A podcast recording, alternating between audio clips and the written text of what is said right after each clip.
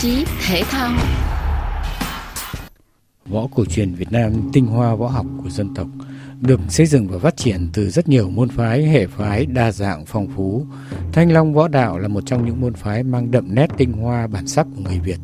Ngày đầu năm nay đánh dấu đúng nửa thế kỷ hình thành và phát triển của Thanh Long Võ Đạo, một môn phái giờ đã có một vị trí vững chắc trong làng võ thuật Việt Nam cũng như đang lan tỏa rộng đến nhiều nước trên thế giới.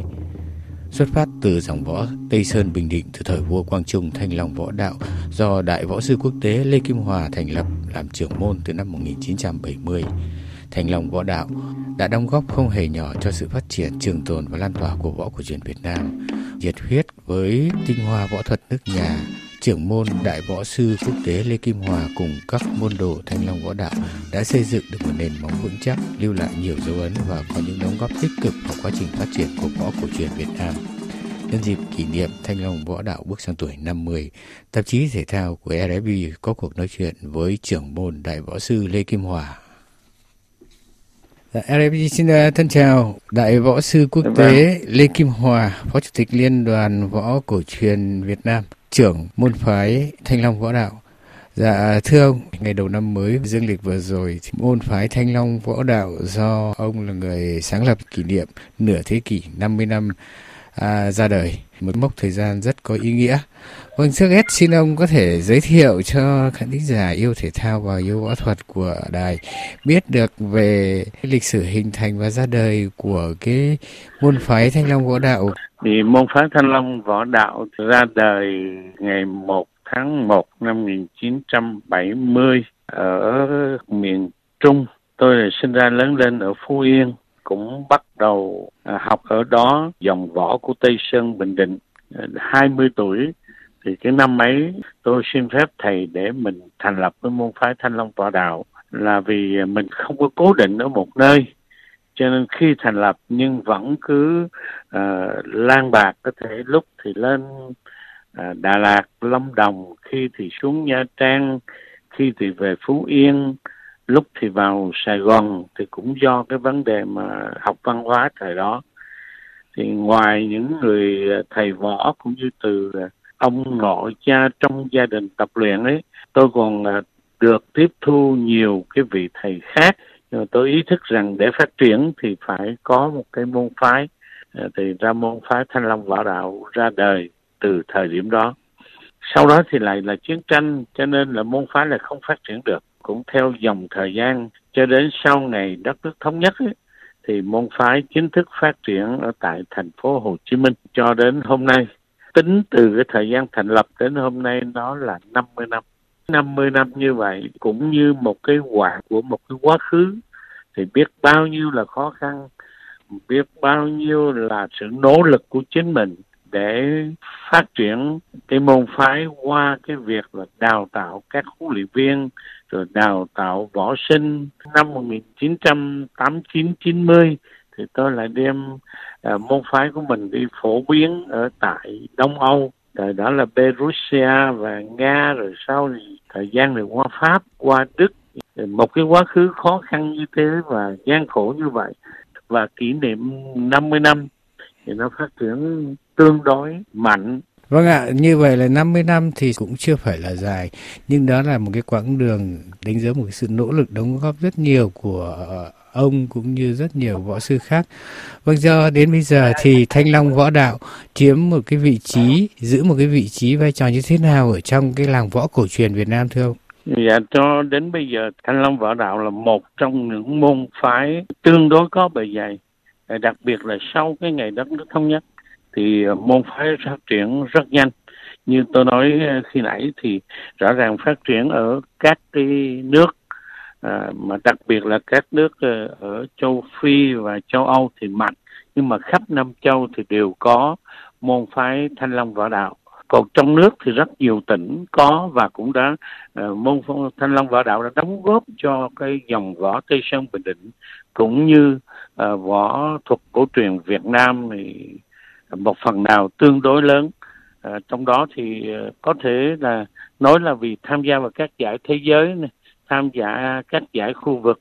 các cái giải quốc gia trong nước thì đã mang lại những thành tích uh, tương đối khả quan. Còn việc đóng góp thì đưa cả các cái bài võ của mình cái giáo trình của mình đưa vào việc để là một cái chương trình thống nhất để phát triển võ thuật nước nhà cũng như trên thế giới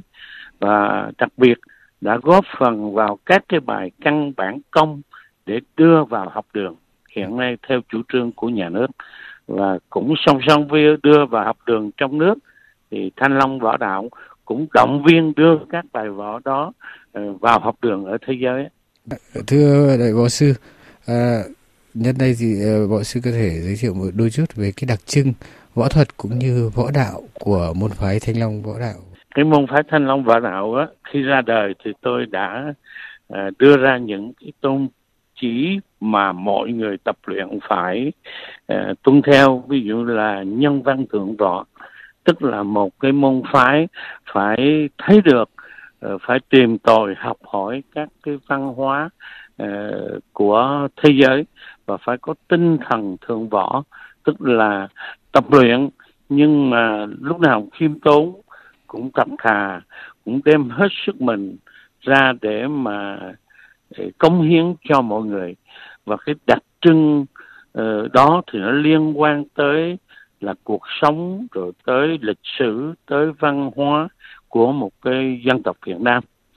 Thì bên cạnh đó những kỹ thuật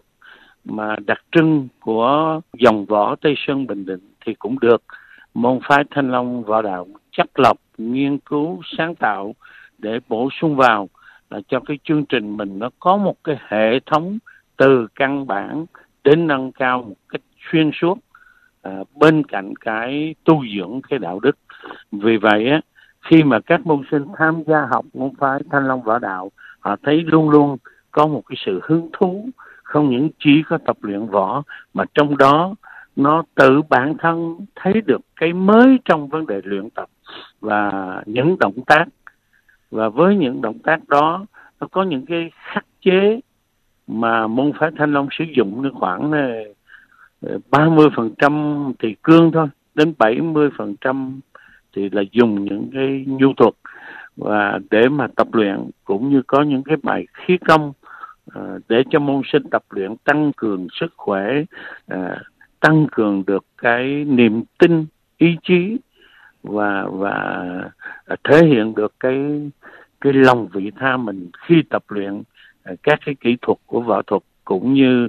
à, tập luyện và thấu hiểu tôn chỉ về đạo đức của môn phái Thanh Long võ đạo. Thưa Thanh Long võ đạo đã có một cái chặng đường lịch sử phát triển 50 năm, nhưng nhìn về tương lai ông có một cái ước nguyện gì cho môn phái của mình? Hiện nay thì ờ, Ờ, với một cái quá khứ như vậy thì chúng ta đang có một cái hiện tại phải nỗ lực và tiếp tục nỗ lực nhiều hơn. Vì với quan điểm của tôi đấy, võ thuật là của mọi người trên thế giới này, của nhân loại chứ không của riêng ai. Và nếu ai đó may mắn mà tiếp thu được những kỹ thuật võ thuật mà mang đến những niềm vui cũng như mang đến sức khỏe mang đến cái lòng tin cho cái con người thì nên truyền bá rộng rãi môn phái thanh long thì cũng mục đích đó tôi mong muốn rằng sẽ